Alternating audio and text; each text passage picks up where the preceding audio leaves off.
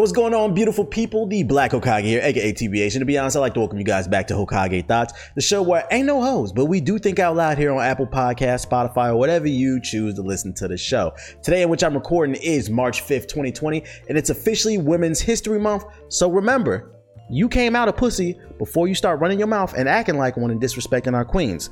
Now, before we get into the show, just know that if you enjoy the show, make sure to rate it five stars on Apple Podcasts. It helps move the show up on the algorithm, which brings in new listeners. If you want to financially support the show, then head on over to redcircle.com slash Hokage Thoughts and you can donate whatever amount you see fit. That's redcircle.com slash Hokage Thoughts. Now, I don't got a lot on the show notes. You know, I got a little bit of the game and news. I got a little bit of the, you know, some questions from y'all and stuff, a little bit of the music or whatever, but y'all know how I rock. Before we get into the main stuff that's on the podcast notes, uh, motherfuckers been asking me, yo, what, what, because I, I, you know, follow me on Twitter at Mr. Underscore. I keep it real. A lot of people been asking me, what do you think of the coronavirus? What do you think of the corona? What do you think of the corona? First of all, it's no joke. I, I don't know what to say about the coronavirus. It's no fucking joke. Uh, wash your hands, people. I really don't have a freaking joke for that. Wash your fucking hands. Motherfuckers is nasty. I've been saying this for years that I want to design an app where like you can fucking snitch on people who don't be washing their hands because like I see this stuff all the time in public bathrooms, whether you're in you know a restaurant, you're in the airport, or you're in the gym. What irks me out the most is when people don't wash their hands in the gym and the um the airport because those are such easy ways to spread fucking disease and funk like that. By the way, if my camera's flickering on, on, at the on the video version, whatever, I don't care. I know it is. It'll be all right. Um, yeah, that shit just grosses me the fuck out because people will go play with their balls in the fucking bathroom, you know, play with my dingling, my dingling. They'll play with their fucking dingling and then they'll just walk out and they'll go start lifting weights and shit. And that's why I always encourage everybody, yo, if you go to the gym when the moment you're done before i ever leave the gym i go to the bathroom whether i have to pee or not and i go wash my fucking hands. I don't play that shit. And also another tip because a lot of people don't know how to properly wash my hand oh, wash my hands. Don't fucking touch me bitch. Um a lot of people don't know how to properly wash your hands th- their hands. You would actually be surprised. I used to work with kids so like it was we had to wash our hands after everything whether you're about to serve them food you're about to uh, help them you know use the bathroom or whatever. You had to always fucking wash wash your hands for every little thing. So like I got properly trained on this shit. First of all, you should be washing your hands for at least I can't believe I'm starting the podcast like this, but we gotta we gotta get this out the way, man. You should be washing your hands for at least 20 seconds. If you don't know how long that is, on average, it takes a person 20 seconds to sing happy birthday. So sing or hum happy birthday to yourself in your head or out loud while you're washing your hands. And when you wash your hands, make sure to look at the video version at youtube.com slash the black Hokage. Make sure you're not just washing, rubbing soap between your palms. You're also getting it in between your fingers and your fingernails. Also, make sure that you're using warm water, okay? It's not just the soap. You need heat to kill germs, okay? And make sure you get under your nails, make sure you get your wrists, make sure you get all of that. Also, women love dudes with if you're if you're a male, I don't want to assume your gender cuz that's problematic in 2020. But if you are a man, women love men with clean nails. There are two things that women notice first about a man. Your shoe game and your nails. If your shoe game is weak and you got dirty nails, you're that pussy's gonna get dry. That you just got friend zoned instantaneously. I don't know what that has to do with Corona, but you guys get the point. Wash your fucking hands properly. It is so important. People don't know that you need to wash your hands that long. Um, there was another thing I was, I was about to say that I feel like people don't know about. Um, like fucking washing their hands or whatever. It'll it'll come back to me. The point being is this Corona shit. It's no fucking joke. Stop spreading disease. Um, there's a couple other thoughts I have about it. It's a shame to see that when there's an outbreak of a virus, I don't know if y'all seen the price of fucking hand sanitizer has gone up. A little like eight ounce of like hand sanitizer is like two, three bucks normally. Sometimes like a that should be like a dollar sixty nine, really. That's 69. uh, what's it? I'm immature. I'm sorry. Don't forget to rate this podcast five stars. but yeah, that should be like a dollar or two. Yo, that shit is going for like $30 on fucking Amazon or some shit like that. Like basic ass hand sanitizer. It's times like this where you see the worst in humanity. I think I saw this too when um it was like last year when there was like a hurricane that was about to hit Florida or something like that like fucking stores were charging what would normally be for like they were charging like fifty dollars for like a case of water, what would normally be like a few bucks, it'd be like five bucks or some shit like that. Stop doing this shit, society. That's fucking terrible. This coronavirus has got people scared. Fucking, they're talking about canceling the Tokyo Games, which I'm gonna be honest, I would not be mad at. The Olympics ain't that damn important, okay?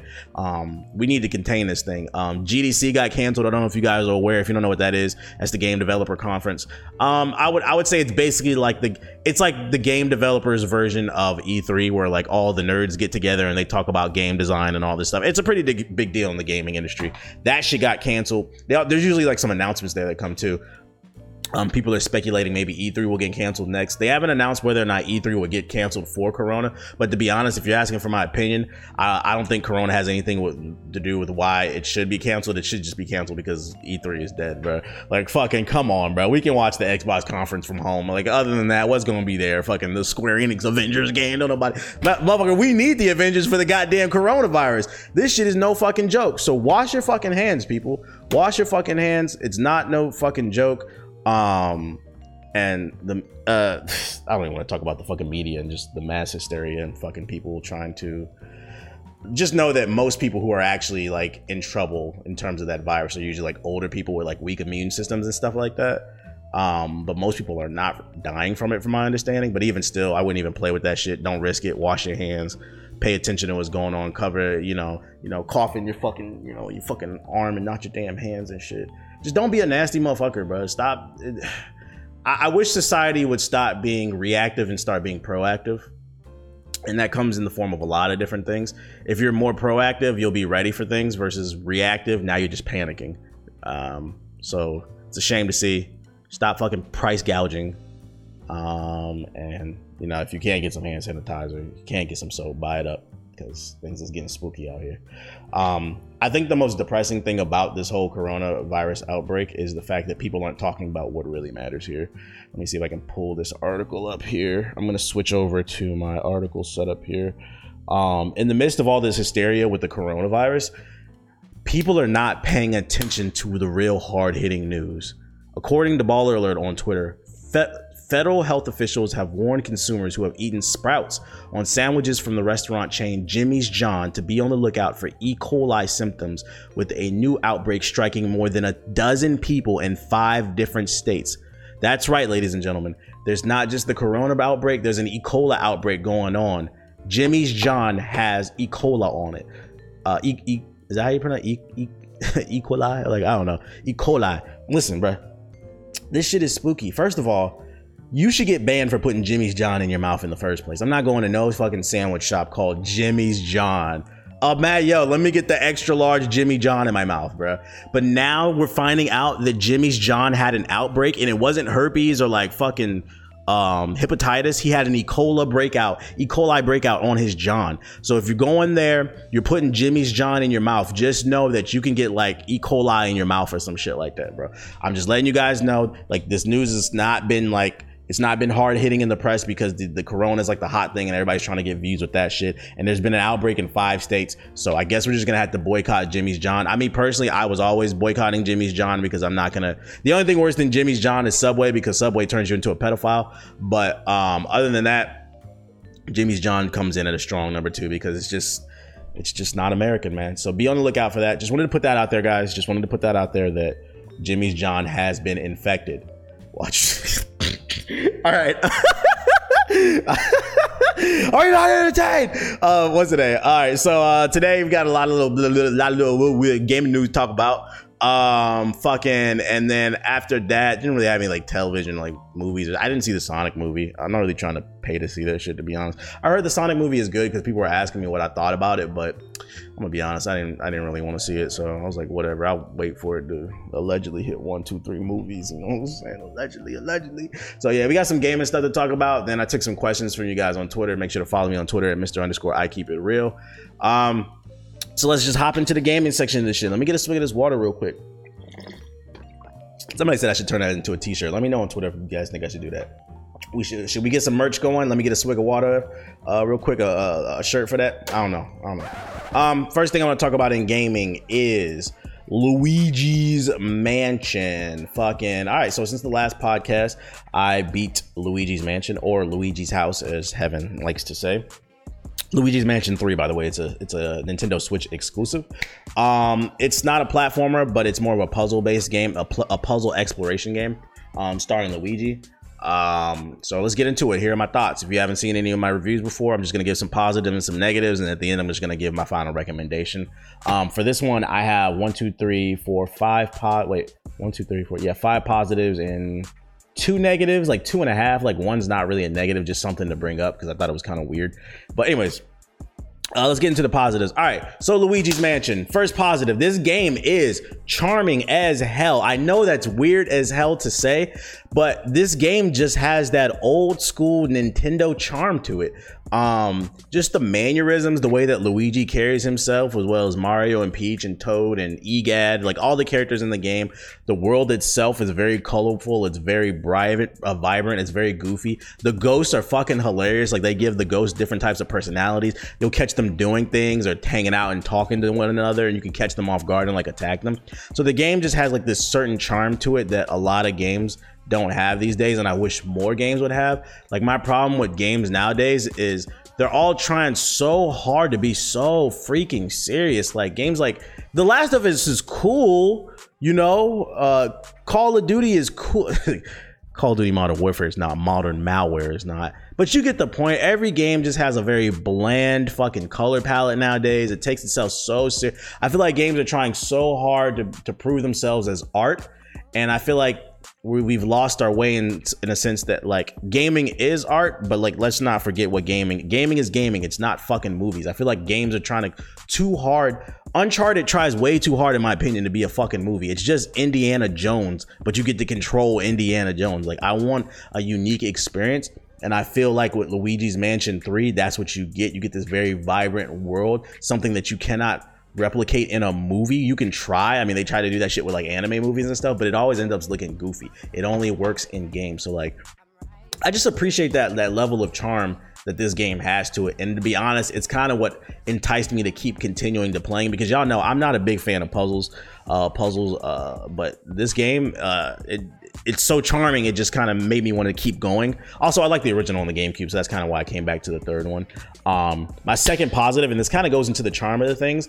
Level design in this game is top tier. So the way that the the mission structure works in this game is like you're in a, a hotel this time. It doesn't actually take place in a mansion, which is false advertisement, Nintendo. But uh, it takes place in this mansion and all your friends get captured. I'm not spoiling it. The story is like super simple. Honestly, honestly, honestly, I could kind of put this on a negative, but not really because nobody plays Mario games for the story. But the story is honestly the same thing as Luigi's Mansion 1. I didn't play Luigi's Mansion 2, which was on the 3DS. What was it? Dark Side of the Moon or whatever that shit was called. I didn't play that one. But honestly, Luigi's Mansion 3 is the same thing in terms of story as Luigi's Mansion 1. The only difference is Luigi's Mansion 1 took place in a mansion. This one takes place in a hotel. But the story is exactly the same. I'm not spoiling or ruining anything. There's literally nothing to spoil. Like you get everything out of the story in the first five minutes. Fucking Luigi and the gang, they go out to hang out at a damn hotel, and then uh fucking was it the uh, the hotel owner and King Boo? They captured them in some pictures, and you got to go rescue Mario. And the way the mission structure is set up, because I'm it sounds like I'm talking about a negative, but I just wanted to bring that up. The way the mission structure works is each hotel floor is basically a level and it has a certain theme to it. So, and that's really what was dope about it the level design. So, like, one was like a fitness level, one was like a Mad Hatter level, one was like um, a pirate themed level. There's like so many different themes, and they all there's different themes on each floor, and each one has like unique puzzles that you have to solve in order to save your dearest brother Mario. Uh, I gotta say that if you didn't catch the streams at twitch.tv slash the black Hokage, fucking the Luigi's Mansion themes were uh, streams were fucking hilarious. So I love the level design. Very kind of goes into what I was saying with the charm. It's, they were very vibrant. You could tell they put a lot of thought into it and what I like about this game is it's one of those games where it's semi open world. It's linear, but also semi open world. It, it, has as much exploration as you want. It's one of those games where you really got to um, dig into the crevices, into every little nook and cranny, and you'll find unlockables and collectibles and you know tougher enemies that unlock things and stuff like that. But if you don't want to do that, you can play it very linear if you want, because like I said, you're just going on an elevator, going from one floor to the next floor um, until you eventually get to the very top and you rescue Mario. Um, so shout out to the level design. Really enjoyed the fact that I felt like I was experiencing something new every time I hit this uh, a different floor versus a lot of games. Um, the levels start to blend together and they all start to look the same. I, I feel like level design is very underrated when it comes to games. Um, a negative. This is only this is like a half negative, okay? Because it kind of is the charm of the game, but I gotta bring it up because it got on my fucking nerves at the same time. This game features a fixed camera, so if you don't like games with a fixed camera, then this might not be for you. Um, and what I mean, if you don't know what a fixed camera is, basically like most video games, use the second analog stick to basically move the camera however you see fit. In this game, you can't move the camera. Um, it has a fixed camera angle, and you just had to explore, kind of like the old Resident Evil games. Um, and it works for the most part, but there are some very infuriating parts in this game, and it's it has everything to do with the fixed camera because you cannot see where you're going, and you kind of just have to guess and feel in the dark. I don't know if it was supposed to be spooky or not. I feel like it's not because this game is not really spooky in the first place. Like Luigi's just a fucking pussy, and it's a joke.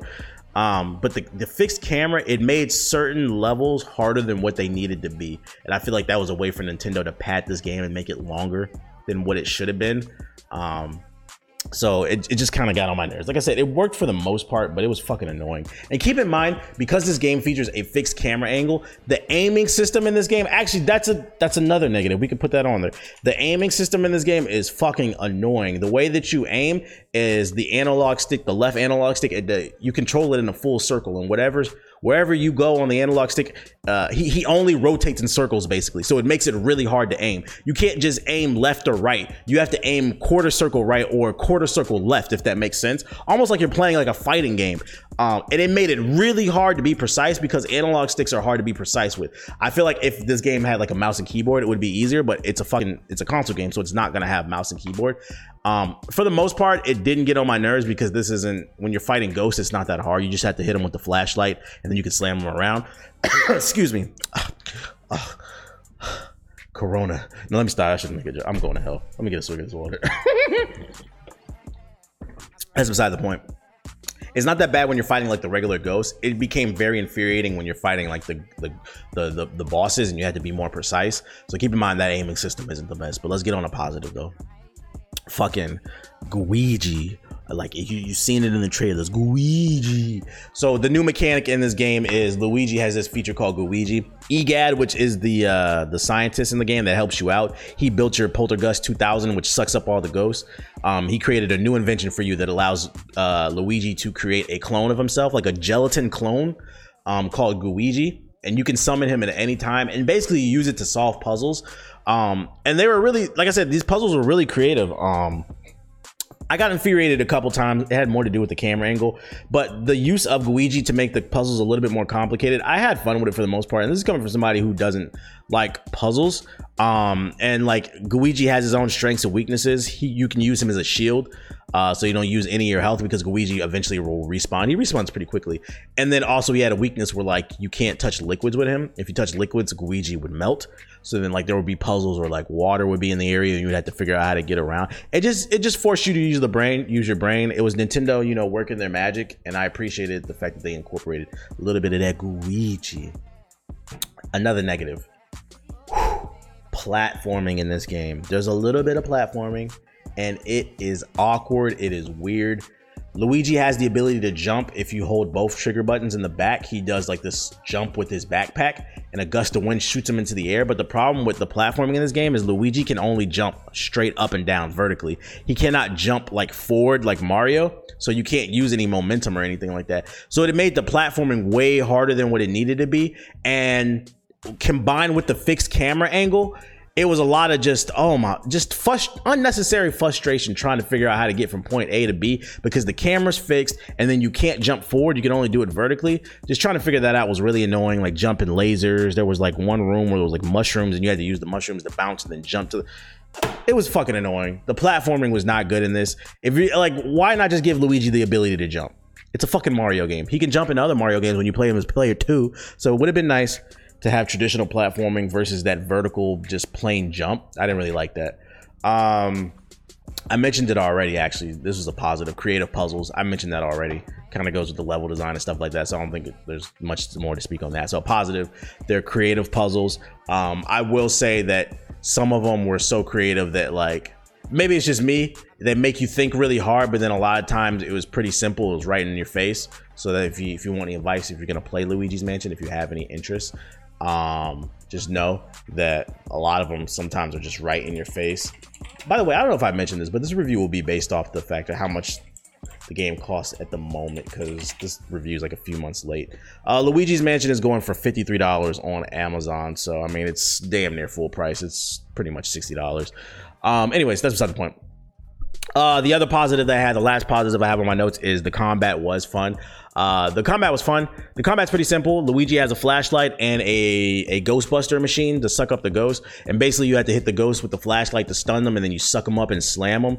Uh, the basic ghost, that's like how you that's how you kill the basic ghost. But then there's a lot of different ghost types. There's like heavy ghosts. There are ghosts that wear like sunglasses and have like mirrors that block their face. So you have to figure out how to get the objects out of their face so that eventually you can flash them. There was one that was like throwing weights. There's some creativity the the base gameplay is you have to flash every ghost so that you can stun them but the way that you go about stunning each ghost is different because each one carries different type of weapons and armor and shield that protects them um, which i thought was pretty cool and it kept the game interesting and there were a lot of different enemy types um, and they all had like different personalities which i thought was really cool. And the boss fights the boss fights were they were they were pretty interesting. Um, they were all creative i'll say that much but this is kind of goes into the negative. The, the boss fights were creative this is not really a negative. This is why I said it's a half. Just be aware that Luigi's Mansion may be marketed towards children. This is a Mario game. This game is fucking hard, bro. I don't know. Maybe I'm stupid. I don't know. But like, I kept screaming it while I was fucking playing on stream. I'm like, this is a kid's game. It's kind of, I kind of got the same feeling like when I used to, uh, when we played Knack or Knack 2. Like, this is a fucking kid's game. The pul- there was literally the second to last boss fight you were literally fighting a lady and doing a puzzle at the same time. So like the second to last boss fight, you had to fight the um the hotel owner, and the hotel owner was on. You're you're in a room, right? The hotel room. There was two floors in this room. On the top floor, you had to run around and fight the fucking hotel owner. On the bottom floor, there was a whole maze and a puzzle where you had to fucking turn off the lights with like Gooigi and there was water flowing through that could destroy Gooigi. Basically, what I'm trying to say, and then there were shields at the top, and if you touch the shields, if you don't move Luigi, you would get hit. Basically, what I'm trying to say is you were dodging traps, solving a puzzle, and fighting someone at the same time. You were doing three different things at the same time, and I'm like, I eventually was able to beat it after like three or four tries. But I'm like, yo, this is a kids game. It's a, it's not. It's, they were calling it Luigi Souls as a joke in the chat. I wouldn't call it like a Dark Souls level difficulty because I've played those type of games. But it, it, I'm not gonna lie, there this game is a little bit difficult. This game is a little bit difficult. I would not if you got if you're thinking about picking this up for like your nieces, your nephews, or your your, your son or your daughter. I don't know. I don't know if I would recommend this game for kids because I kept screaming. I'm like, imagine being seven years old trying to play this game. Like, and someone in my chat even said they was like, yeah, like my little brother bought this game. He's like 10 or something, and he quit this shit after like a couple hours. Like, it's legitimately hard as an adult. So like, I could, I feel bad for kids who got this game thinking it's just gonna be a silly Ghostbusters clone. Nah, this is a brain buster. Not only are there puzzles that I don't think a lot of kids can solve, but these boss fights were pretty difficult too. Um, and that's my last negative that I have on it. Other than that, like I said, the game was charming. Level design, mwah, probably one of my favorite things about it. Um, the new Gooigi me- uh, mechanic is cool. Uh, the creative puzzles, the combat was fun. I didn't mention this. I didn't put this on my notes because I didn't experience. I didn't honestly. I didn't bother to care or try. But there is co-op in this game. There's multiplayer where you can. I think you can have somebody control Gooigi or some shit like that. So you can play with friends. Um, I think there's like online because there's an online menu, like there's multiplayer or whatever. Um, there's some DLC that came out for it. I didn't care about it, but if you want to know, there is multiplayer in this. Um, and it's being supported with DLC. Like I said, the only things that was kind of annoying is the fixed camera, and even still was like 50 50. It didn't always bother me, just sometimes. The platforming was hit or miss, and the aim was just kind of eh, the aiming. But I enjoyed the game. I I I'm glad that Luigi's Mansion stood the test of time. It's one of those games that like I look back. I'm, I'm not gonna lie to y'all, man. I questioned my childhood. I was like, yo, was I a fucking idiot as a kid? Because as I've gotten older and gone back and played some of these games that I played as a kid and I play them as an adult, games like uh, Sonic Adventure 1 and 2, I played that on stream. I almost lost my sanity. Um, Jak 2, fucking, I almost lost my sanity playing that game on stream. Uh, Jak 3 was fucking awful. Uh, like these are games that I loved as a kid, and I play them again as an adult, and I'm like, you appreciate how far gaming has come because mechanically, some of these games did not age well at all. They are fucking awful, man. And to me, that's the testament of what a classic is. Um, does the mechanics stand the test of time? Like I can always go back and play Mario 64. That game stands the test of time to me. Um, a game that stood the test of time to me was uh, Jak One, Jak and Daxter. Jak and Daxter. If you would have asked younger me which one was my favorite, I would have told you Jak Two But now that I'm older, Jak and Daxter is the best out of the trilogy. It stood the test of time. That game aged very well. The camera's a little wonky, but it aged pretty well. Jak 2 and 3, the point I'm trying to make to you is I'm glad to see that Luigi's Mansion is still cool. Luigi's Mansion 3 is a really good game. Um, it's not going to be it for everybody because it is a puzzle based game. But if you're asking me what my recommendation is, because I just went off on a tangent like I always do on this podcast, I think the game is awesome. Um, I think it's worth sixty dollars. Uh, I thoroughly enjoyed this game, and if I would have beat this game in 2019, I dropped my phone. Ignore that. Uh, if I would have played this, if I would have beaten this game in 2019, uh, this probably would have been one of my top games. Uh, 2019. I don't, I don't know if I would have put it in the top five, but like in between between uh 10 and five, I'd probably put it somewhere there. Like it's it's a really good game. If you own a Nintendo Switch and you're looking for something to play, I would recommend it. I just don't know if I would recommend this for kids kids are gonna get frustrated with this shit. But although Luigi's Mansion was cool, Luigi's Mansion was cool. So hopefully you guys found that review helpful. Um, I got other stuff I got to talk about on this goddamn podcast. All right. So the next thing I want to talk about in the gaming section of the podcast is since the last one, a new first-person shooter has been technically announced. Oh shit, let me make me mute that name. I might hear the audio right there. Let me uh loop this shit and bring it up on the screen so you guys can see it. Switch over to articles. So since the last podcast, um Riot Games officially announced their new first person shooter called Valorant. If you're unfamiliar with it, they actually announced it during their 10 year anniversary um for uh, what was it league of legends they announced they're working on a shoot, new shooter and it was called it was code name project a but that's not what it was called they decided on a name it's now called valorant um, so I thought I'd kind of share my first impressions while this trailer kind of plays in the background because people are asking me what I thought. I talked about a little bit on stream, but you know we got to we got to archive it for the podcast. Um, so first impressions, the name. I like the name Valorant, Valorant, Valorant. Very simple. Uh, how, how many syllables is that? Valorant. Three sim. That's three syllables. So you know, motherfuckers, you know, motherfuckers don't like more than like two to four syllables. So very, very easy to pronounce. I think I feel like the word stands out. Um, you know, I'm about to, I'm about to, I'm about to become a Valorant content creator. I feel like that branding, branding is what I'm trying to say. It, it resonates. That word resonates. So I do like the name of the game. Um, I'm gonna play the trailer here in the background. If you're unfamiliar, this is the new first-person shooter from Riot. They, uh, if you guys don't know Riot, they're famous for League of Legends. Um, first impressions off the gameplay it looks like Counter Strike meets Overwatch meets Rainbow Six Siege. Like just take all three of the most popular shooters and just mesh them together. Mechanically, it looks like it moves like Overwatch. Not Overwatch, but uh fucking Counter Strike. It looks like it moves like it, but then it has the abilities of like Overwatch, and then it has like the kind of the tactical aspect a little bit of Rainbow. Um I'm gonna be honest with you. First impressions based off the gameplay. Um it, it looks mid as hell. I'm not gonna lie, I was not impressed by this shit. Um, a lot of people kept talking about the graphics. I'm gonna be honest, I don't give a fuck about the graphics. Um, I understand why they kind of went with this cartoony, low res graphics. Um, if I had to guess, I don't want to say I understand. If I had to take an educated guess, they want this game to appeal to as many people as possible. Um, one thing that a lot of people don't take into consideration is barrier to entry. Um, one barrier to in like PC gaming has a high barrier to entry, right? Um, and it looks like they're it looks like they're targeting the, the PC community. I don't want to say this is I don't know if this is coming to I think I don't know it's probably coming to all platforms, but it looks like they're trying to target the competitive PC scene, right? The problem with PC gaming is it has a high barrier to entry. You know, you need at least a thousand dollar computer to run games. Um, one of the reasons that League of Legends is very popular is because it can run on a toaster. And if you don't know what I mean by toaster, I mean a, a fucking shitty PC. Your auntie's E machine from fucking 2007, yeah, League of Legends can run on that. That's part of the reason. It's free to play and it requires low specs so any pc can pretty much run league of legends. Um, i think if i had to take an educated guess that's what they're going with valorant.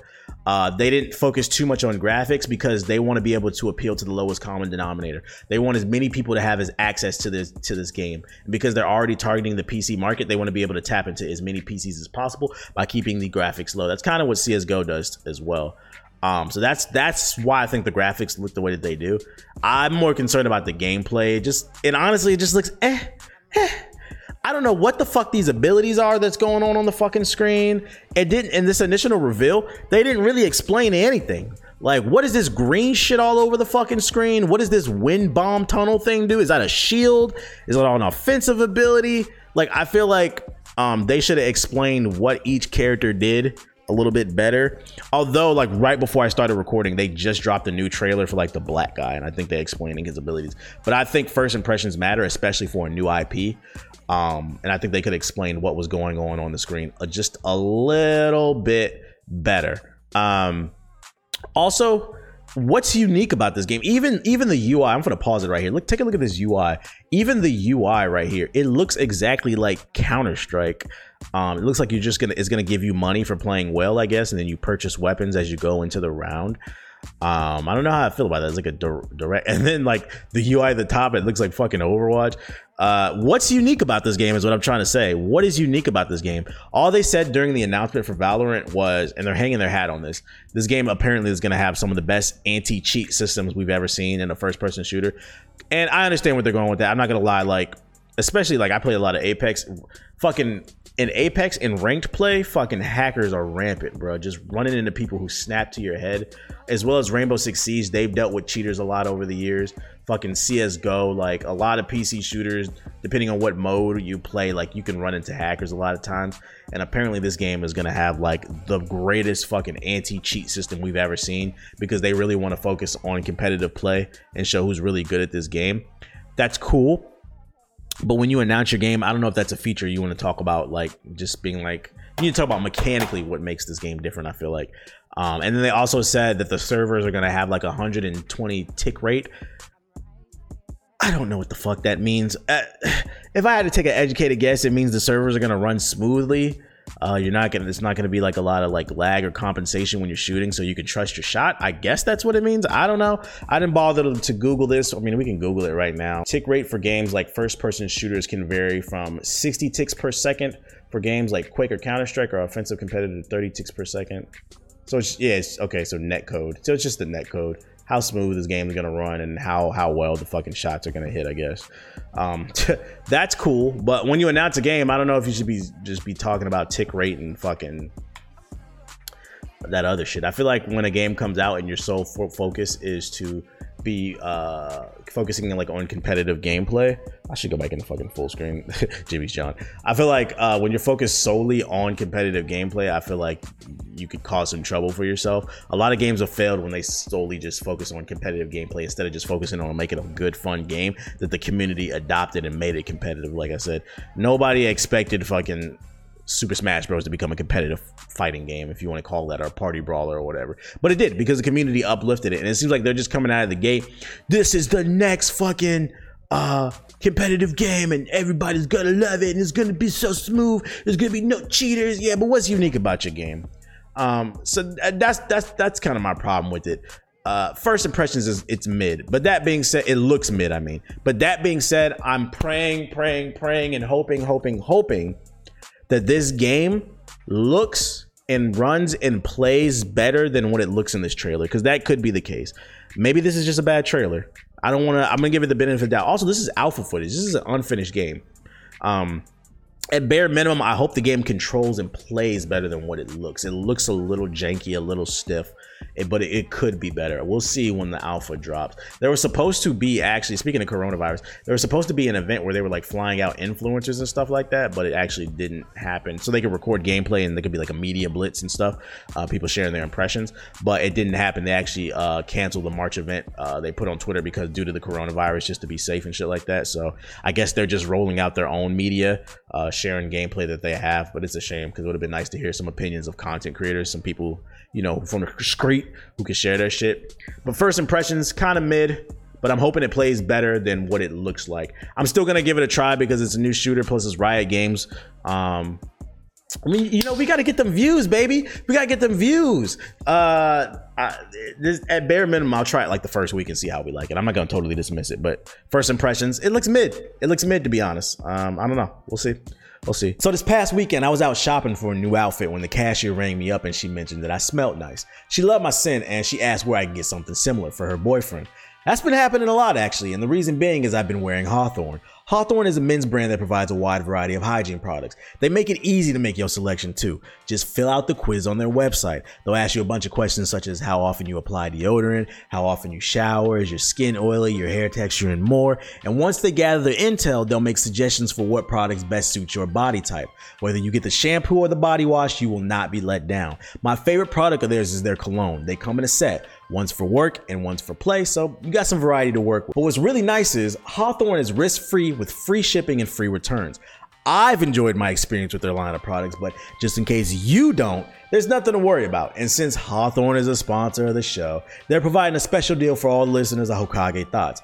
Head on over to hawthorne.co and use promo code Hokage to get 10% off your first purchase. That's hawthorne.co and use Hokage at checkout to get 10% off your first purchase at hawthorne.co. You know, every night local police departments across America receive hundreds of calls from burglar alarms. The vast majority of the time, they have no idea whether the alarm is real. Is there really a crime going on or not? All the alarm company can tell them is the motion sensor went off. SimpliSafe Home Security is different. If there's a break-in, SimpliSafe uses real video evidence to give police an eyewitness account of the crime. That means police dispatch up to 350% faster than a normal burglar alarm. You get comprehensive protection for your entire home. Outdoor cameras and doorbells alert you to anyone approaching your home. Entry, motion, and glass break sensors guard inside. Plus, Simply SimpliSafe protects your home from fire, water damage, and carbon monoxide poisoning. It's 24 7 monitoring by live security professionals. You can set up your system yourself, no tools needed, or SimpliSafe can help you do it and it's only 50 cents a day with no contract. And since SimpliSafe is a sponsor of the show, if you head over to simplisafe.com slash Hokage, you'll get free shipping and a 60-day risk-free trial. You've got nothing to lose. Go now and be sure to go to simplisafe.com slash Hokage so they know that our show sent you. That's simplisafe.com slash Hokage. Uh, other gaming news. The Last of Us series is in the works at HBO from the Chernobyl creator Craig Mazin and Neil Druckmann. This is an exclusive, The Hollywood Reporter. Uh, Craig Mazin, the creator of the acclaimed series Chernobyl, is reteaming with HBO to adapt The Last of Us, the massive Sony PlayStation video game franchise. In a rare development in the world of video game adaptations, the writer and creator director of the game, Neil Druckmann, is also involved and will work with Mazin to pen and executive produce what is intended to be a series. Uh, Carolyn Strauss will also include executive producers along with Evan Wells, the president of Naughty Dog, the Santa Monica, blah, blah, blah. You know, all the big hitters are important people are going to be there. Um, and then they talk about a little bit about The Last of Us um, and what it is or whatever. Um, fucking, let's see. From the time I sat down and talked with Craig, I was equally blown away by his approach to the narrative and his love and deep understanding of The Last of Us, said Druckmann. Ah. This is an incredibly exciting opportunity for us to partner with Craig, Neil, Carolyn, and the teams at Sony, Naughty Dog, and PlayStation to bring the virtual world of this acclaimed game. So this is cool. This is cool. Uh, the Last of Us, and this kind of goes back to what I was talking about with um, the Luigi's Mansion thing, where I said I feel like a lot of games are just trying to be movies. This is kind of proof right here. Um, like it's cool, I guess, but I, I just don't need every game being a fucking movie. Um, do I want to see the Last of Us series? Not really. Uh, but it's being made by HBO. So, and HBO, HBO's got a pretty high batting average. So I'm gonna give them the benefit of the doubt that this thing could be okay. It could be all right. Like I'm, I'm slightly interested only because it's being made by HBO. And I don't know if you guys saw The Watchmen on HBO. That shit was fucking amazing. I still haven't finished the last episode, but what I've watched so far with the Seventh Cavalry, it's pretty damn good. I have to say.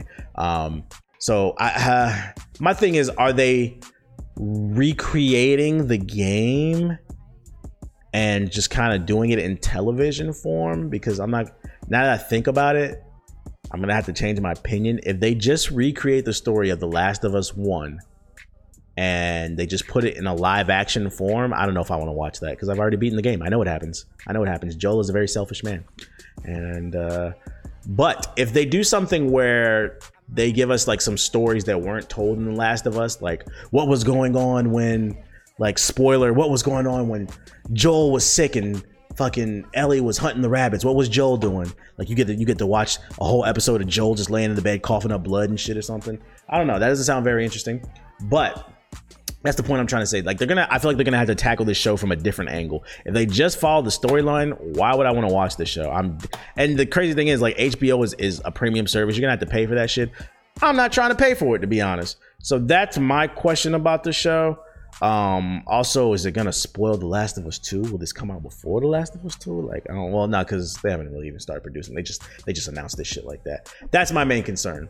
What are they gonna do with it? Um, maybe they could explore a little bit more about what Ellie was doing before she met Joel and what Joel was doing before he met Ellie. I mean, you get to see a little bit of it in the game, like the DLC as well as the beginning of the game when Joel was hanging out with old girl before she died. But like, what what what happened between the time when Joel's daughter died, and you know they went into uh, what's the word I'm looking for? Uh, not a militant state, but fucking martial law. They went into like martial law. Like what happened between then and then, like when he met old girl or whatever. Like I just want to see more of this. I feel like they're gonna have to tackle this from an angle that makes it more interesting. Don't just follow the story. So if anybody, anybody from which I doubt anybody who's working on this show sees this, hopefully they do that because don't nobody want to repeat the damn story. You can go buy The Last of Us for like five dollars at fucking GameStop. Matter of fact, don't don't buy nothing. Don't don't support GameStop. Uh, World War GameStop. So that's another piece of news. Just wanted to put that out there. The Last of Us is having a TV show. It's coming to HBO. Should be interesting. Um, another piece of news here I got for y'all is I don't wish failure upon anybody. I don't. I don't. I don't. But what I'm trying to say with this next article is I'm not upset. I'm not upset. Okay. I, understand. And listen, listen. Fortnite creator calls analyst revenue reports wildly interact- inaccurate, but still won't share their numbers. All right, so what basically what this headline is trying to say. So there was an article that came out where this analyst was saying that Fortnite's numbers in terms of money and like playership is down across the board, and then Epic is like, "You fucking liar!" Um, but then they still won't share the numbers. Well, the story has been updated. Um, I saw this one on Twitter, and apparently the numbers actually are down. All right, so check it out. Fortnite creator Epic Games is secretive about their financials uh, of its hit product, but soon after Nielsen's SuperData, which tracks revenue and other data for tight-lipped gaming industry, reported in January that Fortnite revenue was down. Epic released a statement calling the company's reports on its revenue wildly inaccurate, while still refusing to release numbers contradicting the report. SuperData reported last week that January's console spending was down 42% because of Fortnite, and the game's earnings continued their gradual decline and hit their lowest level since November 2017, two months after the introduction of the Battle Royale game. Following this, Epic Games sent a statement to gamingindustry.biz saying SuperData does not and has not ever had access to Fortnite's Epic's Fortnite revenue data, and what we are disappointed that SuperData has repeatedly published wildly inaccurate reports about Fortnite based on what we believe is questionable methodology. SuperData shot back, stating it stands behind its estimated because it is proven. It's proven. Wait, I can't read. SuperData shot back, stating it stands behind its estimates because it has proven methodology and validation processes. Earlier this year, SuperData estimated that Fortnite was the top free-to-play game in 2019 with 1.8 billion, a decrease from 2.4 billion estimated in 2018. Epic Games also stated, while we do not and have not publicly shared revenue numbers for Fortnite, we will say that SuperData's reports do not align with reality. So what's going on? Listen, man. The reason I bring this story up is, like I said, I don't wish failure upon anybody, but it's nice to see that there could be a chance. There could what? Ah, ah, ah. Wait for it. there could be a chance that the tides are shifting. I'm fucking sick and tired of this game. I'm tired of these little kids playing this shit. I'm ready for something. I'm ready for new IPs in gaming. A new generation of console is coming. PS5 is coming. The Xbox SX is coming. The Nvidia GTX 380 is coming new, big, powerful BBCs is coming. So I want new, powerful experiences, gameplay we never seen before. I'm sick and I'm fucking tired of this game. I want to see something else be successful. This game is not interesting. I honestly feel like people just play Fortnite because it's free to play and a toaster can run it. But that's beside the point. What I find interesting about the story, because this isn't confirmed, there's like, like I said, this is one company saying one thing and another company saying another thing. There's no way to 100% prove whether or not their methodology is correct. But what I find interesting about this story is if SuperData, which is known for being correct in the past about other numbers, if they're so incorrect, why doesn't Epic Games release their statement, what release their numbers? If they're so confident that Fortnite is doing well right now, you know, why don't they release their numbers? And I feel like, you know, where there's smoke, there's fire. Um, maybe, maybe, uh, fucking, you know, Fortnite isn't down 42%, but maybe it's down 30%. Maybe it's down 20%. Maybe it's down something. And that's got Epic Games nervous. and that's why you know they don't want to bring up the data and then they're saying it's wildly inaccurate because it's not 40% it's 20% the point being is there's a good chance that the numbers could be down and this means that there's a shift in there's a shift in what consumers want and what the consumers want is valorant no i'm playing they want apex legends but jokes aside um i'm just ready for something new i'm ready for something new um never forget that paragon died for this game man Paragon died for this cartoony bullshit. Par- Paragon was a great game, which, by the way, I don't know if you guys seen. There's a new Paragon uh, clone coming out called Overprime. Let me see if I can get it for you guys here. I'm gonna bring it up here. Overprime. So the creator of Overthrow, I guess he put together a studio. Um, he was the one that made the first oh, like remake of Paragon. He has a game coming out called Overprime. He uh, got some people from Korea and they formed a studio and they're taking the assets and creating new code. And they're making this new game called Overprime. Um, it looks like they're recreating the legacy map, which was the better one in my opinion. Um, they even got like the original towers and stuff like that. Um, and according to this trailer, um, I don't. It's crazy how we're talking about Fortnite. I, would be all over the place. This fucking podcast sucks. Uh, what's the name? Um, this it's supposed to come out like an alpha. I think like March 18th. Um, I'm not gonna lie. Like I look at this and like it looks good. It looks like Paragon. But my problem with these remakes is a lot of them don't play like it. They feel janky because for those of you unaware, the reason that these Paragon remakes are having trouble is Epic Game released the assets, the assets like the artwork, the character models, and as well as like the maps, but they can't release the code. They have like a copyright on the code or something like that. So like the developers can take the character model, but they have to actually program the game themselves and they can't use the voiceovers either. That's all copyrighted. So with them, they took the assets and they're creating new voice lines, a whole new code for the game. And I'm hoping they're able to recreate and create something that plays like Paragon. But once again, this looks good, but these games never fucking come out.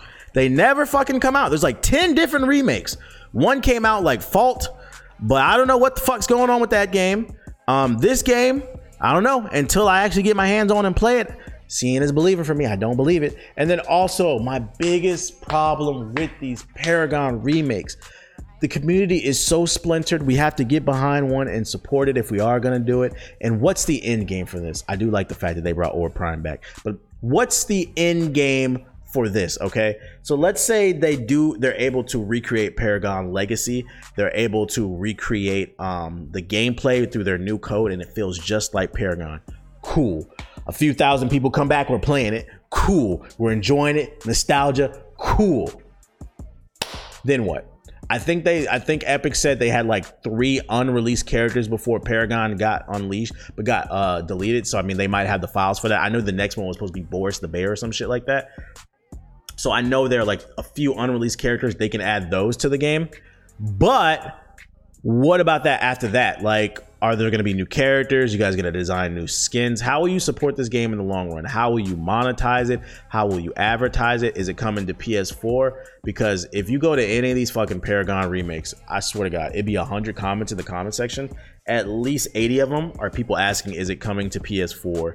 In this case, or is it coming to PS5? Because like 60% of Paragon's audience was on console. This is one of the most unique MOBAs where most people were actually playing on console. Um, but PS4 players, listen, man, you have to understand that MOBAs are a PC thing, and it's just it's better to develop for, for or it's it's easier to get it on PC, get it on the marketplace sooner than um what's the name than to get it on console. There's a lot of hoops that you got to jump through. Um, so what's the end game? Like I say all the time with these Paragon remakes, are you going to support it somewhere down the road with new design characters, new skins, new et cetera, et cetera, to keep the game fresh, new game modes, whatever? If you're not, don't bother making this damn remake because at the end of the day, like a MOBA is pretty much like a live service, and if you're not going to turn into that where you if you're just gonna basically remake Paragon Legacy, bring the characters in there, and then we can just play whatever we want, it seems kind of pointless. Got to keep the game alive. You got to keep it fresh, and that's what I would like to see. I really wish all these companies would just fucking form one big company and get together and because uh, like right now the Paragon community is just fucking splintered. Um, but every once in a while, y'all drag me back in. You know, I peek. I like, hey, hey, look to see what's going on. This one looks cool, but until it comes out, I don't believe it. Um, if anybody from Overprime uh, sees this video or this hears this audio, you guys want to send me a key or give me some keys to give out to the audience or whatever, you know, maybe we can do something like that. But I don't know. We'll see. Just wanted to put that out there. Uh, it's crazy how I said Fortnite. I, I was talking about fucking Fortnite. Fucking Paragon died for this game, man. It fucking died for this game. It would be hilarious if this game did really well and they put it on the Epic Game Store and it did better than Paragon. As like a a way to smite fucking Epic Games because you guys should have never. You guys are making fucking 2.8 billion dollars in fucking 2018. There's no reason why you had to shut down the servers for fucking Paragon. Don't get me wrong. When Paragon was on his last legs, that game fucking sucked. I I quit midway through Monolith because Monolith fucking sucks. I like I like Legacy. Anybody who plays Paragon know that Paragon was its best when during like like pre pre Monolith, like I think it was like patch 42 or something like that when they finally were starting to get the why did you guys get rid of legacy man? It was great. I'm tired of talking about this game. This game fucking irritates me talking about this shit. Let's go back into fucking full screen. Anyways uh let's see. What else we got on the news? Oh uh groovy j. Follow me on twitter. He asked me this question. Um, he was asking me what are my some of my favorite PS2 games, and the reason I think he asked me this question. So for those of you unaware, um, the other day was the 20 year anniversary. I think yesterday was the 20 year anniversary of the PlayStation 2. Makes me feel really fucking old. Um, and you know, I just want to you know share some of my memories of the PlayStation 2. You know, some of my favorite games, some of my favorite memories. Um, some of my favorite games for the PlayStation 2. I went through and just looked. Shit, this is like a brief little list I came up with. You know, SOCOM 2, GOAT, GOAT third person shooter. Jak and Daxter, GOAT platformer. Very hilarious Daxter. I love Daxter get bitches. Um, Grand Theft Auto 3. Everybody, everybody remembers where they were the first time they fucked a hooker in Grand Theft Auto 3. Man, that shit was just watching the seat rock back and forth like fucking 10 year old me. I was like, wow, this is fucking cool fuck hookers and then you kill them and take their fucking money. That shit was fucking that shit was controversy back in the day. I love that shit. Um Time Splitters 2, shit, classic first person shooter just fuck. I wish they would bring that shit back. Um Soul Calibur 2. Now, I did I put this one on the list though. I played Soul Calibur 2 on the GameCube with Link, but I still put it on the list because I did play the PS2 version. That one had Heihachi, I believe. Uh, that shit was still fire. Fucking uh, Sly Cooper series, NBA Street, Final Fantasy X, God of War, Ratchet and Clank, Prince of Persia, Sands of Time. I could keep going. Honestly, some of the best games on the PS2 were multiplats, but that doesn't change the fact that these were amazing games. Uh, it's it's a reason it's the best selling console all time. Fucking, it had a DVD player back in the day. For those of you unaware, that was a big fucking deal. Back when I was a kid, uh, DVD players had just came out around the time the PS2, and like a, a DVD player back in the day was fucking like four or five hundred dollars. Um, mind you, this wasn't HD DVD. This was just back when it was just DVD. DVD. Uh, so like it was a big deal that the PlayStation 2 came out and it was a few hundred dollars. And not only could it play games with the latest graphics, it also could play DVDs. Like Sony took a crazy hit, bro. That was back when Sony was for the people. Like when you think about that, Sony Sony was for the people, man fucking they penetrated a lot of homes with DVD players. So a lot of people own PS2 players, PS2s just because they wanted to be able to play DVDs. Like that was a real thing. And it's like, oh yeah, well I might as well get into gaming and shit like that. Um some of my favorite memories for the PS2, fucking my my dad buying the PS2 for us. We played the I, the first game we had was like some little army soldier game. That shit sucked, but I had that shit, and the graphics looked amazing for the time. And then realizing you needed a memory card and didn't have one because we couldn't afford it, so I just had to restart my story mode every time I played a single player game until I could afford one. Uh, y'all remember them? y'all, y'all ain't old enough to remember back in the day when you had to buy the console, another controller, and a memory card plus games. Nowadays, you get the fucking hard drive in the console, bro. I'm telling you, bro. Woo! And then the memory card was only like eight megabytes, bro. What the fuck I'm supposed to do with that? That shit, that's like two nudes nowadays.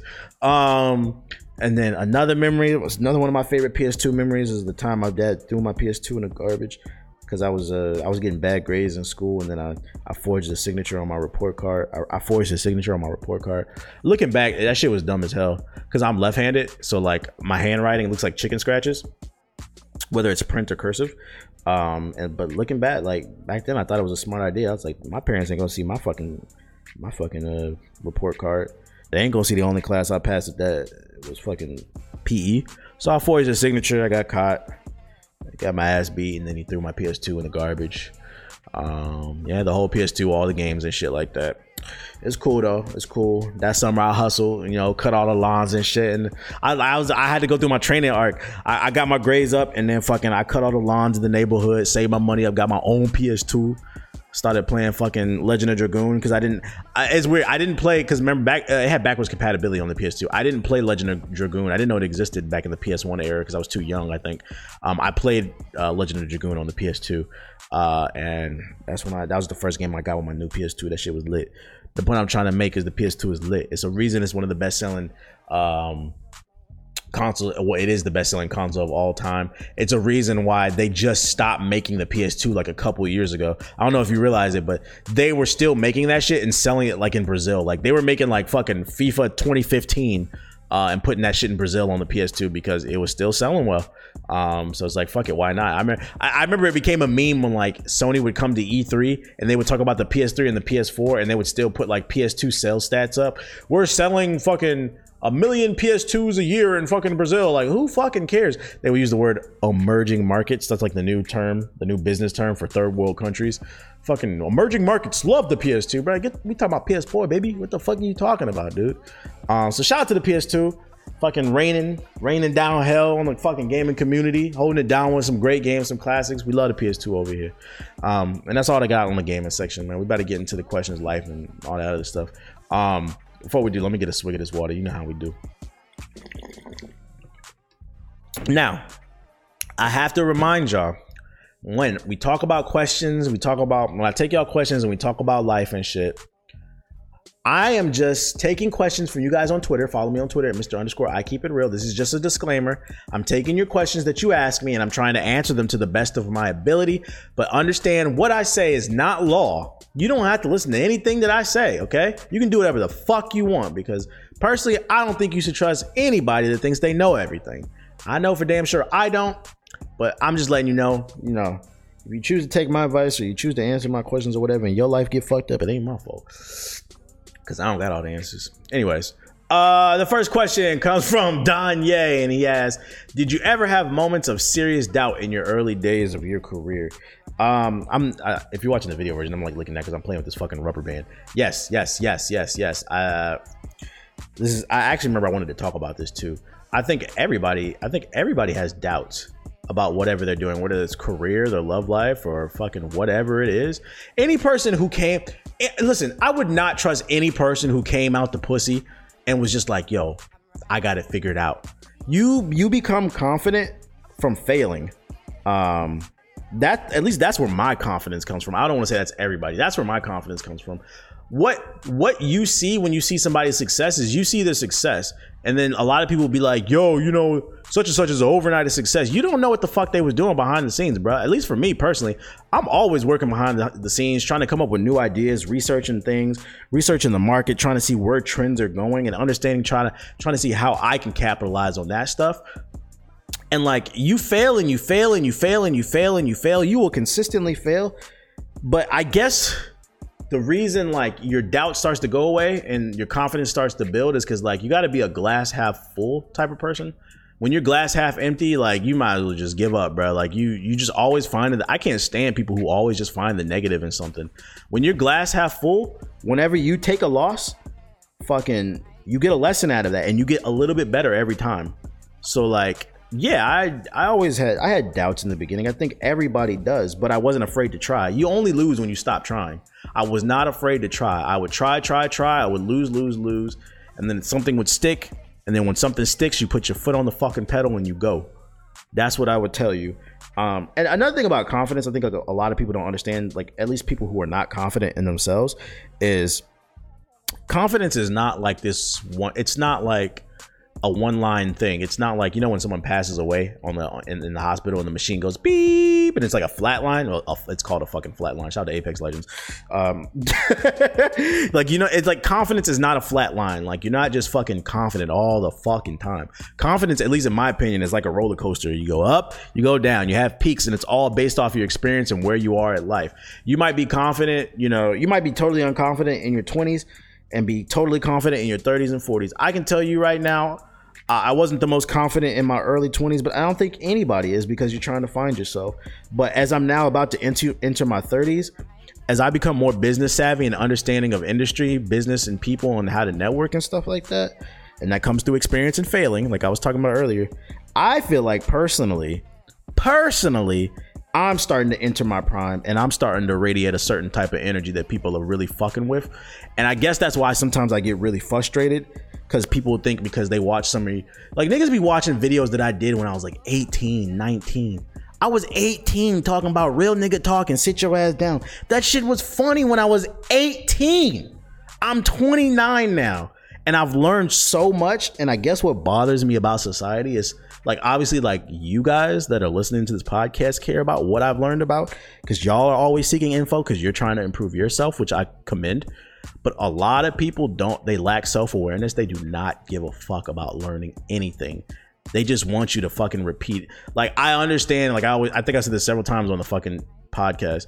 Like I understand what Dave Chappelle was talking about when he was like, he's like a lot of times he'd be with his family at Disney World. He said this in a stand up, and he's like, people just come up to me and repeat jokes from the Chappelle. So he's like, bitch, I'm with my family. Like I'm at a different point in my life, and like the joke is, oh, let it go. Like it's sure it's funny, but let it go, dog. Let it fucking go.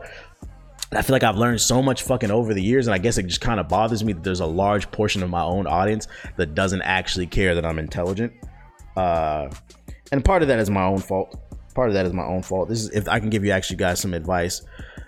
Understand with YouTube, what I like about Twitch is Twitch is live, right? You can't fake anything. Twitch is more of my actual personality as well as this per- podcast. I do consider myself a funny person, but I'm also like a very observant and quiet and thought provoking person. Um, and you don't get that on YouTube. YouTube, you can show whatever you want. And when it came to YouTube, I just wanted to be as funny as possible and rack up them views or whatever. And unfortunately, people get a perception about you. Um, fucking, what the fuck does this have to do about your question? And it can be detriment to your to your mental health. No, not your mental health, but people could try to box you in. Basically, people are always trying to box you in. Let me go back to your fucking question because I'm just ranting about myself. I, I, feel like that's some like asshole shit. Um, the, the point I'm trying to make is yes, you're gonna have moments of self doubt and understand that confidence is not like a flat line. You're not gonna sit there and just be confident all the fucking time. It's all based off your experiences in your life. And I feel like as you get older and you learn, like uh, the best thing I can do, the best piece of advice I can give you is while you're young right now, make sure you can experience, make sure you experience as much as you can fucking there's an app uh there's an app that i use it's called nearify i think it's let me google this real quick n-e-r-i-f-y yeah so it's spelled n-e-a-r-i-f-y nearify there's this app i think it's it's on ios and android and literally you go on the app and you, it asks you what are your interests? Do you do you like dancing video games fucking networking whatever and it'll give you every event within a certain mile radius that you set. You can set it to 100 miles, 50 miles, 10 miles, 5 miles. You can find every event within a 5 to 10 mile radius of whatever you're interested in. So if you're interested in like networking, I encourage everybody to get out there, network, and just start talking to people, start building relationships, and start making those. Listen, it's better to make mistakes at 21 than it is at fucking 41. I'll tell you that much ain't not and don't don't sit here and lie everybody clowns the old head that still be on the block dressing like he fucking 21 looking goofy as hell don't know shit. The og that don't got nothing valuable to teach the young dudes and shit like that. Go out there experience stuff. Stop making excuses. Fucking there's so much technology and so many assets that you can take advantage of that's right in your fucking pocket in your phone and people don't take advantage of that. And that's going to help you build up your confidence. You don't have to sit in the house and play video games every weekend. You don't have to fucking you want to you want to get that pussy wet? Take your girl out on a networking date. Like bitch we about to go to we about to go to this fucking networking event. We about to meet some some people bro. We about to learn something. That pussy gonna get fucking wet. That monkey gonna be oh wait um so yeah, yeah yeah yeah so yeah i've had self-doubt in my early days. And then like uh, like on a more personal level because i feel like i've been ranting about this for a hot second. On a more personal level um when i moved out uh, I don't even know what this nigga was mad about. My dad was mad about something. Um, I pissed him off. Oh, I, I think it was because um, I moved when I first when I moved out. All I could afford was to live in the hood, and I honestly didn't give a fuck. Like the problem, the problem with my father and I is like he, our personalities are very dominant. Um, I, as I realized this as I got older. I didn't understand it when I was younger, but I, I this is this is my personal assessment. My father and I, we have very dominant personalities, very alpha. Like we we enter them, we shake the room. The problem with that is you can't tell you can't have two alphas in the same house. Like I have a certain way that I want to move, and he has a certain way that he wants to move. And he's a little bit more old, old school and doesn't understand like technology as much as me, so he didn't understand what I was trying to do. So it was a lot of just putting me down and shit like that. So a lot of my self doubt came from that. Like when I announced that I was moving out, he was upset because fucking like I said, I could only afford to live in the hood. And he's like, you know where the fuck you going? I was like, yeah, I don't give a fuck. Because to me, I was like, I'm gonna make it out the hood. It took me, it took me like five years, but I made it out that bitch. Fucking, I made it out that bitch, bruh. Like, cause I believed in myself, but what added kind of some self doubt and like this kind of be like your environment and being toxic to get personal.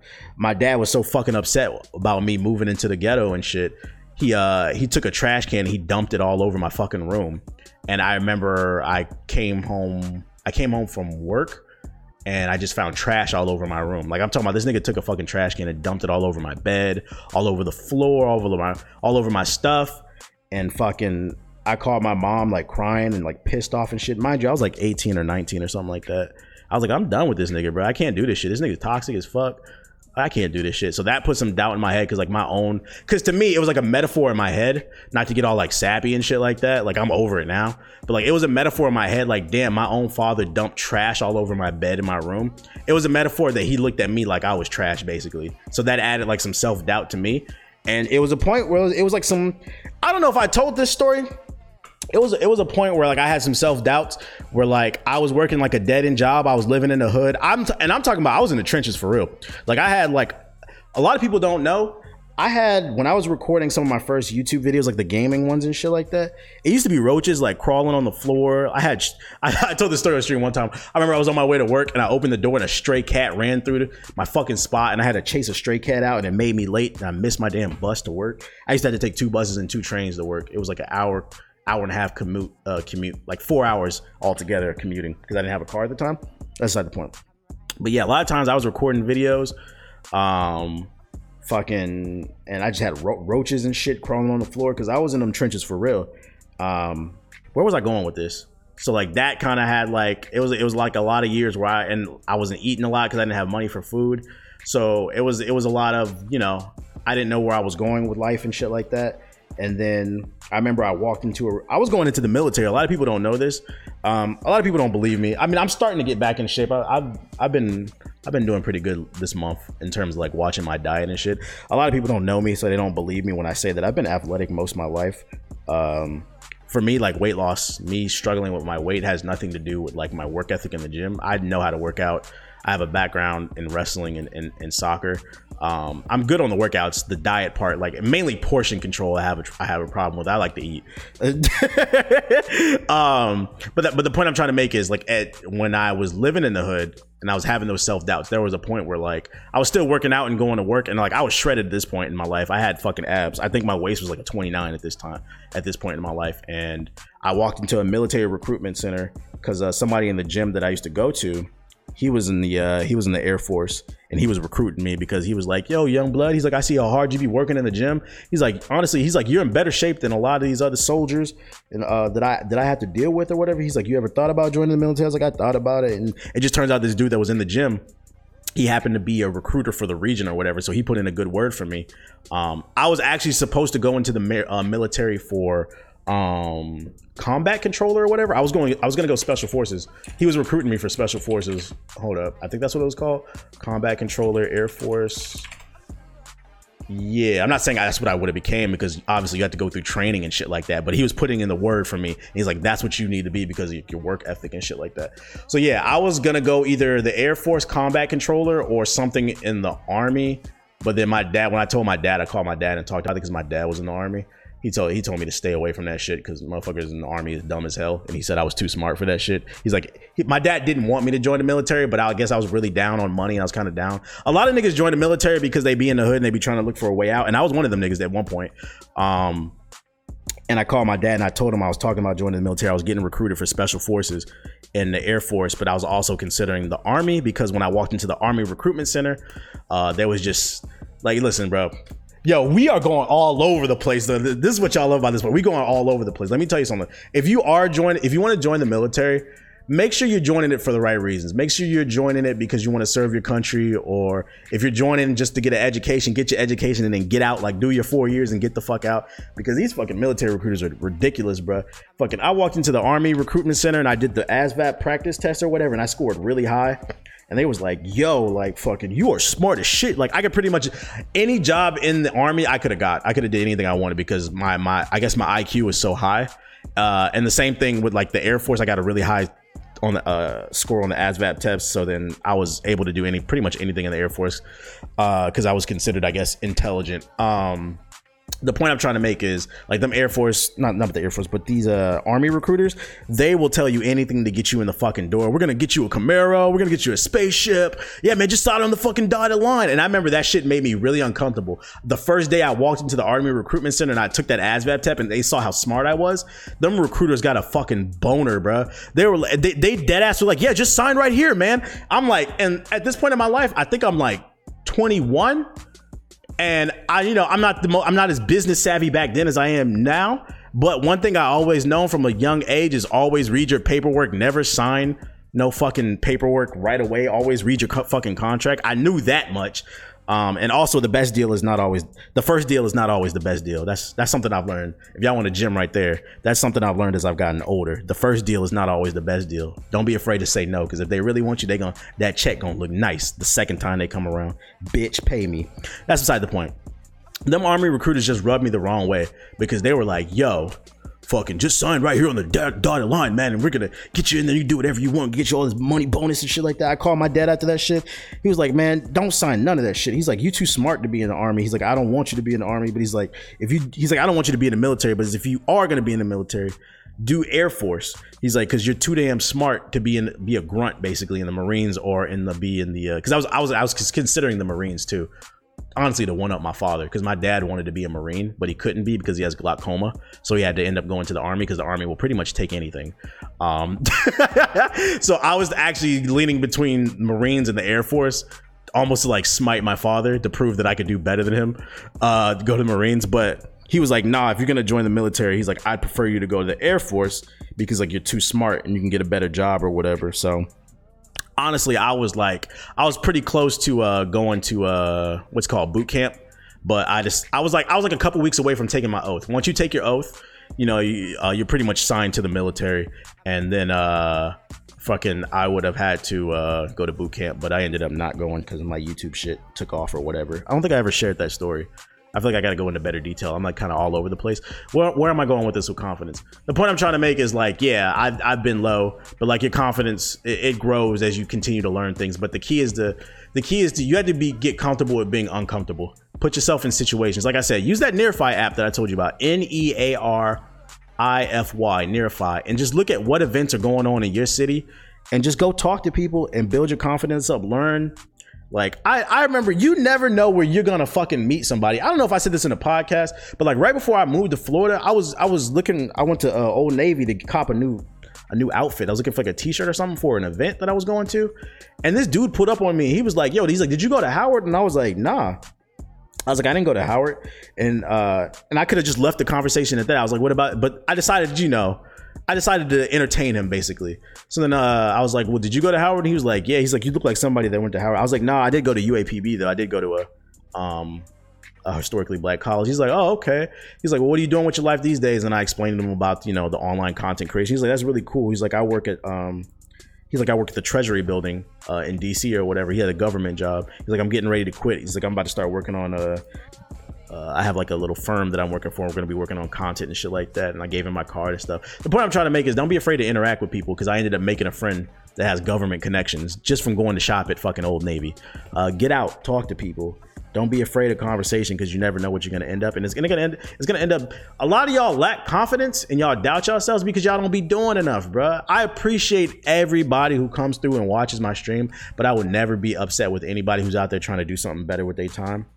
Um, or who's trying to do other things with their time so they can grow as a person. Like I said, I've only had one mod in my chat. Um, and she don't even she hasn't even been in my chat regularly in the past like year and a half and the reason being is she put on her job application her resume that she was a mod in my chat and she was talking about how she can multitask and manage an audience and all this other shit and she ended up getting the job and ever since she used my mod stat her her being my mod to get a job i haven't really seen her in a chat and am i supposed to be mad at her no fucking she used the experience she got from being a mod in my Twitch stream to get a job for herself and improve her life. And I don't every once in a while she'll pop up in the stream. I don't see her as often, but I'm not gonna be upset by that shit. Like you should be trying to improve yourself. You should be trying to do better. I'm not trying to hold anybody back. That shit is corny as hell. Um I feel like you asked a question and my brain just went all over the fucking place. But hopefully you got something out of that. Um, the next question comes from Filipino Assassin, and he said, uh, I'd like some insight on your work life balance, TBH, and content you consume. Work life balance is important. Uh, don't I am a workaholic myself, but like let's say like let's say you got like a boo. Like I feel like if you got a boo, like you shouldn't be drowning yourself in work. You should have one week, one day a week where you dedicated to having like date night. If you don't have a boo where you can't dedicate a date night to her, then you need to dedicate a date night for yourself where you just go out and enjoy yourself for some like once a week. Um, but the key is like you got to find things where you're not blowing money because you got to find that balance between spending and you know entertaining yourself. Just something cheap.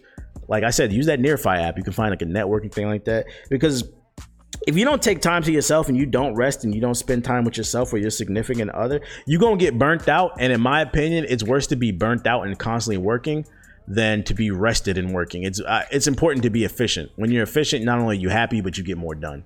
So find that balance in your life. And then the content that I consume, uh, these days, the only thing I really watch on YouTube is like tutorial type stuff where I can learn stuff, whether it's like editing video or graphic design with like Photoshop and stuff like that. Um, so like tutorial based stuff where I'm learning stuff, and then travel vlogs and like food. That's all I really watch is food and travel vlogs because uh, I want to travel more. Um, that's why I be getting so damn frustrated. I'm like, damn, bro. Listen, if y'all don't like, I don't expect anybody to like all my content. I don't like even some of the people that I'm the biggest fans of. I don't like all their content. What I do, I do ask is the content that you do like, support it Uh, because uh, it helps me make more money. And if I make more money, I can go travel and see the world, and you'll get actually more good content, more insight on life from me. I just want to go experience more things, but I don't make enough money to go travel the world, unfortunately. Um, I, I just don't make enough money, so that's what I be watching a lot of. I be living vicariously through Mikey Mikey Chen, fucking watching his travel and food blogs. I just want to go chase. I want to taste the best food in the world. I just want to test the best food in the world um because i'm a fat ass. Uh and the last question that i got um it comes from yokai and he asks what do you do when you lose motivation? Listen man. When i lose motivation you get down in the dumps you get sad be like damn i'm sad. I'm unmotivated. And then i get an email from duke energy saying hey your energy bill is $85 this month then i get an email from capital one saying hey your credit card bill is $800 this month. And then I get an email from my property managers uh, in, the, in the apartment I live said, hey, your your rent is $1,500 this month. And then I get an email from Sprint saying, hey, your your phone bill is $120 this month. And then I get a bill from the fucking water company and it says, hey, your water bill is $35 this month. And then I get a bill from fucking the, my domain host saying, hey, your bill for your website servers are $150 this month and then i get an email for um fucking my, the app for the website saying hey you need to pay $200 so we can keep running your app I get a lot of bills every fucking month. A lot of fucking bills. so when uh and at the end of the day, I ain't trying to be homeless, bro. Listen, I don't know, maybe it's just me. I don't care how sad I am, bro. I ain't ever sad enough to become homeless. No, bro. I'm about to get out there and fucking grind. And also, I think like I I've, I've been on my own since I was 19. I'm 29 now, so it's been 10 years now, and I have not been home. Uh, I'm not trying to go back home. I cannot even imagine living myself living with my parents. That shit is fucking weird. Like, it, it, like I'm so past that point in my life. I'm just very independent. So I'm not trying to be up under my parents. I'm not trying to answer to anybody else um, that keeps me motivated. Like I said, I can't see myself really being homeless, and I guess um, pride keeps me motivated. I'm a very prideful person. I'm the type of person you won't even know I need help unless you ask me. I will never ask anybody for help. I rather just. I'm the type of person where like it. It's probably really bad. It's probably it's detriment. I'm probably too prideful. I'm the type of person where like if I can take a hit and survive, I will instead of asking for help and you know taking less damage. I'll be like, I'll just survive. I'll just have to squat for like a month or whatever and go on a ramen noodle diet, whatever. Next month I'll be all right when I get paid. and then I'll just save money from there. Um, so I, I guess it's the idea that I I'm very prideful, and also I don't really have anybody to lean on. I don't really have any family that can help me um, help me out. Um, I feel like a lot of people don't realize how easy they got it. A lot of people know in the back of their head, like they, you may not know it consciously, and I'm not talking about you. You may not know it consciously, but subconsciously, you know even though you're failing in life, you're okay because mom and dad will let you just fucking stay in their house, and that ain't my fucking situation. I don't got nobody who can help me. It's just me. So I got to get out here and get it. And also, I just want to achieve things. I don't know. Um, you got to find what you're passionate about and then go from there. Uh, and that's all I got for you. Uh, last thing I got on my show notes was some music. The only thing new that I've been listening to was the G Herbo album, and I haven't been listening to it. I just fucking lied.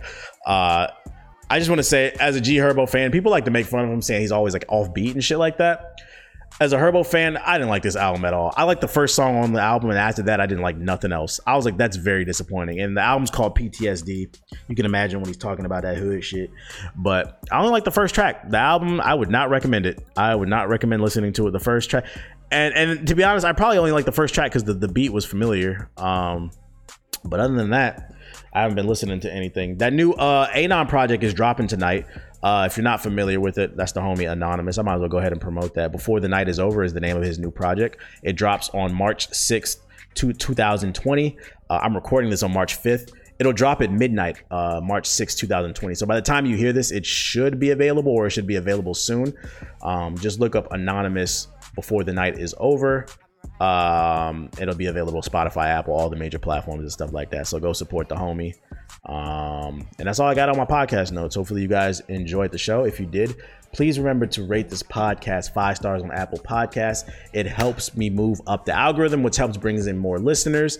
And if you want to financially support the show, head over to redcircle.com slash Hokage Thoughts, and you can donate whatever amount you see fit. Remember, five stars Apple Podcasts, five stars Apple Podcasts, five stars Apple Podcasts.